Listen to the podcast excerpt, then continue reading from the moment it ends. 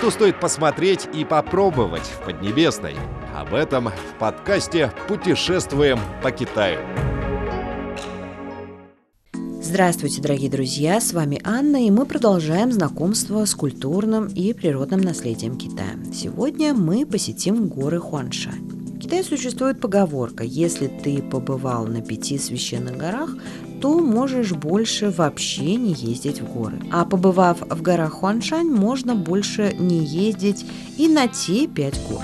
Имеется в виду, что если вы уже посетили пять наиболее известных в Китае гор, а именно восточные горы Тайшань, западные горы Хуашань, центральные горы Суншань, южные горы Ханшань и северные горы Ханшань, то можно больше вообще не ездить ни в какие другие горы. А если вы посетили неописуемые по красоте горы Хуаншань, тогда уже не стоит ездить и на указанные пять гор. Из этого описания становится понятным, насколько прекрасны пейзажи гор Хуаншань. Горы Хуаншань высятся на юге центральной части Китая. Их площадь составляет 1200 квадратных километров. Причудливые пики здесь соседствуют с бездонными пропастями. Климат гор Хуаншань обладает рядом особенностей. Это густые туманы, влажный воздух и обильные осадки.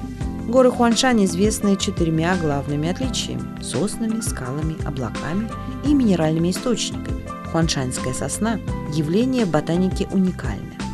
Растущая на невероятных кручах, раздвигающая камни мощными корнями, это дерево обладает огромной жизнестойкостью.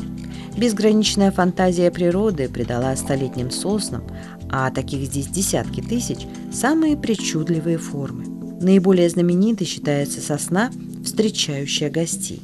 Не менее сказочные образы навевают и нагромождение скал.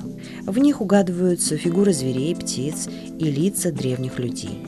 Вертикальное распределение температуры воздуха обусловило редкий феномен. Большую часть времени в году Хуаншань укутывает туман.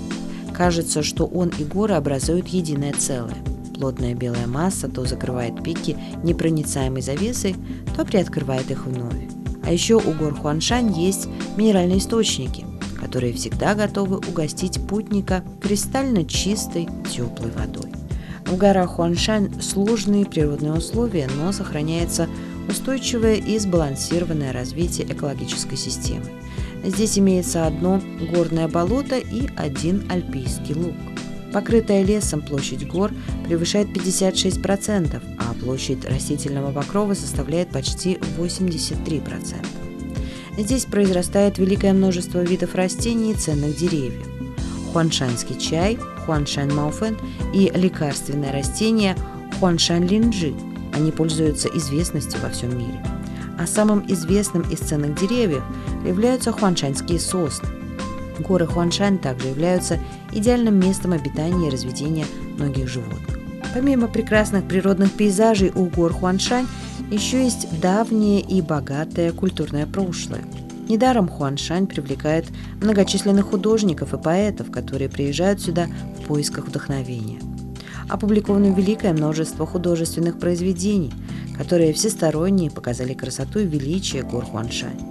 Если говорить только о поэзии, то с древних времен многие известные китайские поэты, такие как Ли Бо, Диадао, Фан Ченда, Шитао, Гун Цзэджэнь восторженно славили пейзажи гор Хуаншань в своих стихотворениях. И таких стихов насчитывается более 20 тысяч. Живопись хуаншанской школы представляет собой сверкающую жемчужину китайского искусства – Художники этой школы в своих произведениях отличались сжатой, ясной композицией, спокойными красками и глубоким смыслом. Они стоят особняком в кругу китайских живописцев. Что касается фотолюбителей и фотомастеров, то для них горы Хуаншань являются неиссякаемым источником для творчества. Кроме того, Хуаншань занимают важное место и в истории развития даосизма – Согласно преданию, родоначальник китайской нации, желтый император Хуанди, исповедовал здесь даосизм для обретения вечной молодости. До наших дней в Хуаншане осталось много названий пиков, связанных с древними легендами, такие как пики Сюань-Юань, Футю и другие. В декабре 1990 года ЮНЕСКО официально внесло горы Хуаншань в список объектов мирового природного и культурного наследия. По оценке Комитета всемирного наследия, горы Хуаншань пользовались и пользуются широкой славой в литературных и художественных кругах Китая. Для путешественников, поэтов, художников и фотографов, съезжающихся со всех уголков мира, горы Хуаншань обладают неувидаемым очарованием. Дорогие друзья, на этом я прощаюсь с вами. До новых встреч!